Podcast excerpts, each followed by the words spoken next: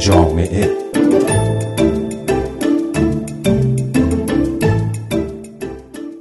در یک جمعه زیبای پاییزی من فهیمه خزر هیدری با شما همراه میشم تا یک مجله جامعه دیگر رو با هم بشنویم. سلام بر شما و خوش آمدید به این مجله. در این برنامه بعد از اینکه نگاهی کردیم به خبرها در حوزه جامعه سری می‌زنیم به سامانه اتوبوس های تندرو تهران بی آرتی رئیس کمیسیون برنامه بودجه شورای شهر تهران از استاندارد نبودن شهر بازی های تهران خبر داده و به خبرگزاری فارس گفته است مردم نگران هستند و باید تمهیدات لازم در نظر گرفته شود علیرضا دبیر خواستار شده که در این زمینه از بخش خصوصی حمایت شود و شهرداری ها و دستگاه های متولی هم نظارت کافی را برای استاندارد بودن وضعیت شهر بازی ها داشته باشند.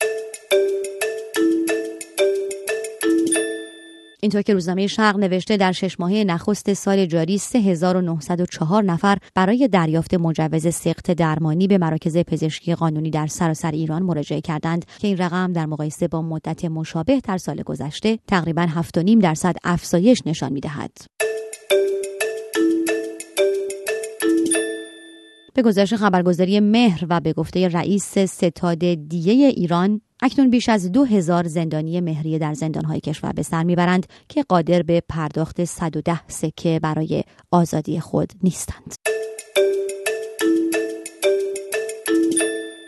و اینطور که خبرگزاری مهر گزارش داده مشکلات مالی بیمارستان های خصوصی و دولتی باعث شده تا آنها برای کسب درآمد بیشتر به ارسال پیامک های تبلیغاتی برای شهروندان اقدام کنند در حالی است که تبلیغات در حوزه سلامت شرایط خاص خود را دارد و باید از استانداردهای بهداشتی و سلامتی پیروی کند. با این حال بعضی بیمارستان های خصوصی با ارسال پیامک های تبلیغاتی خدمات خود را با تخفیف ویژه معرفی می کنند گزارش مهر می‌گوید این قبیل پیامک ها اغلب بدون مجوز نظام پزشکی به خطوط تلفن همراه شهروندان ارسال می شود بر اساس این گزارش محتوای پیامک بعضی از بیمارستان های خصوصی بیشتر مربوط به تبلیغات برای خدمات جراحی زیبایی بینی، سینه و شکم است که این پیامک ها مدعی هستند با تخفیف ویژه به شهروندان ارائه خواهد شد. رئیس کل سازمان نظام پزشکی ایران گفته است متاسفانه اشخاصی که فاقد صلاحیت ورود به بحث های تخصصی و پزشکی هستند 60 درصد از این تبلیغات را به صورت قاچاق، پنهان و زیرزمینی انجام می دهند.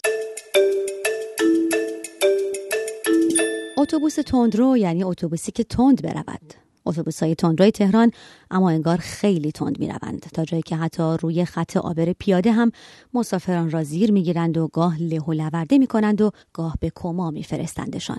هفته گذشته یک بار دیگر یک شهروند دیگر به خاطر تصادف با بیارتی راهی بیمارستان شد. چند روزی در کما ماند و البته شانس آن را داشت که به زندگی برگردد. در این میان اما خیلی ها بار دیگر نگران سرعت بیش از حد و اندازه بیارتی های تهران شدند. سال گذشته هم خارج شدن بیارتی خیابان ولیعصر از مسیر به دلیل سرعت زیاد 16 شهروند را راهی بیمارستان کرد. در همان سال تصادف دو بیارتی دیگر در خیابان دماوند هم ده مجروح دیگر به جا گذاشت. اما موقع شهروندان برابر دوربین های تلویزیون دولتی ایران حاضر شدند و همه از سرعت بیش از حد بیارتی ها اظهار نگرانی کردند. سرعتشون خیلی زیاد چون سرعت که اینا میرن اصلا غیر قابل معقوله. هیچ نظارتی به اینا نیست. مردم الان دارن به اطمینان می‌کنن بیارتی سوار میشن ماشین شخصیشون رو نمیارن.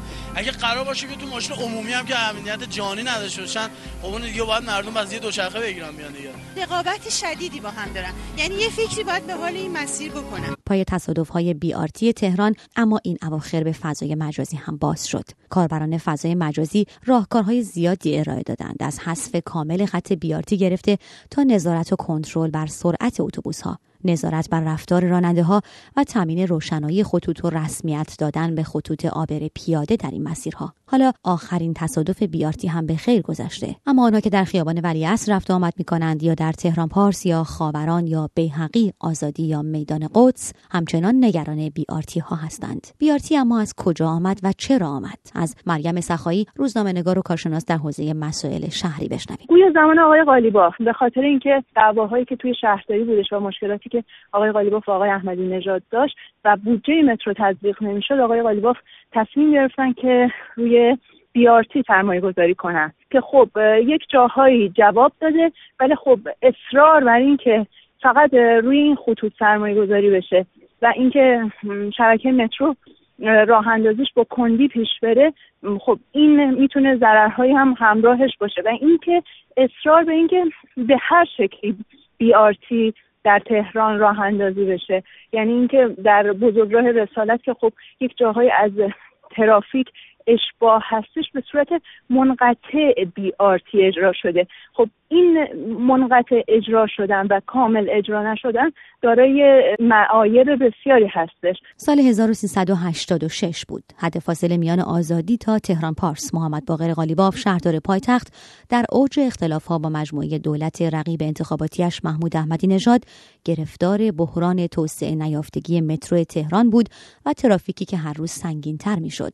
آقای قالیباف تصمیم تازه گرفت. راه اندازی سامانه اتوبوس تندروی تهران که امروز شهروندان با نام مخفف آرتی میشناسندش. باس رپید ترانزیت این اولین سامانه تندرو در ایران بود که شهرداری تهران با تبلیغات فراوان در حد فاصل چهارراه تهران پارس در شرق تهران تا میدان آزادی در غرب تهران آن را به راه میانداخت. در آن تابستان گرم سال 86 پایتخت نشین ها از اینکه هرچه کمتر در مسیرهای طولانی و پرترافیک پشت چراغ قرمز میمانند و هرچه زودتر به مقصد می‌رسند حسابی به شوق آمدند. از آن تابستان گرم تا به امروز بیارتی تا شش خط دیگر گسترش پیدا کرده و فعال شده است. با این حال از همان آغاز پروژه هم مخالفت هایی با اجرای آن در کلان شهری مثل تهران وجود داشت. از شورای شهر گرفته تا پلیس راهنمایی و رانندگی و حتی وزارت کشور.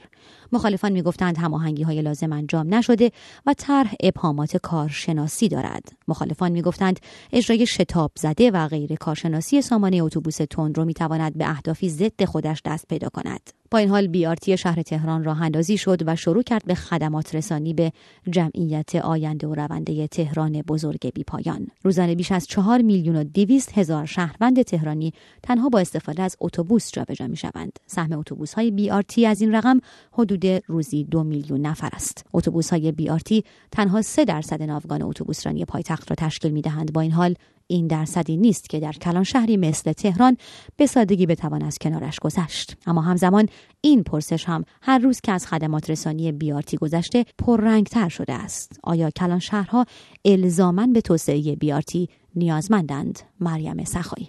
بیارتی حالا توی دنیا شاید به اون معنایی که توی تهران اجرا شده توی شهرهای توسعه یافته دنیا وجود نداره و نمی‌تونیم بگیم که بیارتی جز حمل و نقل اصلی این شهرها هستش.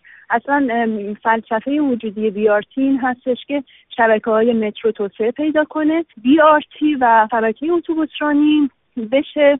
مکمل شبکه مترو. خیلی ها می‌گویند خصوصی سازی سامانه اتوبوس های تندرو بلای جان مردم شده. آنها می‌گویند رانندگان بیارتی هرچه سریعتر برانند و زودتر بروند و برگردند پول بیشتری به دست میآورند و به همین دلیل است که با چنین سرعتی در طول مسیرها و ایستگاهها میرانند. آیا نظارت مستقیم و مستمری بر فعالیت بیارتی تهران وجود ندارد؟ چرا هر از گاهی در خبرها میشنویم که شهروندانی قربانی برخورد و تصادف با بیارتی شدند. خانم سخایی از جمله از فقدان آموزش می‌گوید. دلایل مختلفی داشته باشه یکیش هم همون ناقص اجرا شدن شبکه حمل نقلیه بیارتی هست. دومین مورد می‌تونه این باشه که خب یه سری اتوبوس های به صورت چپدر اومد چون که اصلا بیارتی نیازمنده اتوبوس های چپدر هستش. راننده ها آموزش ندیدن. ما که تا حالا توی تهران اتوبوس های چپدر نداشتیم.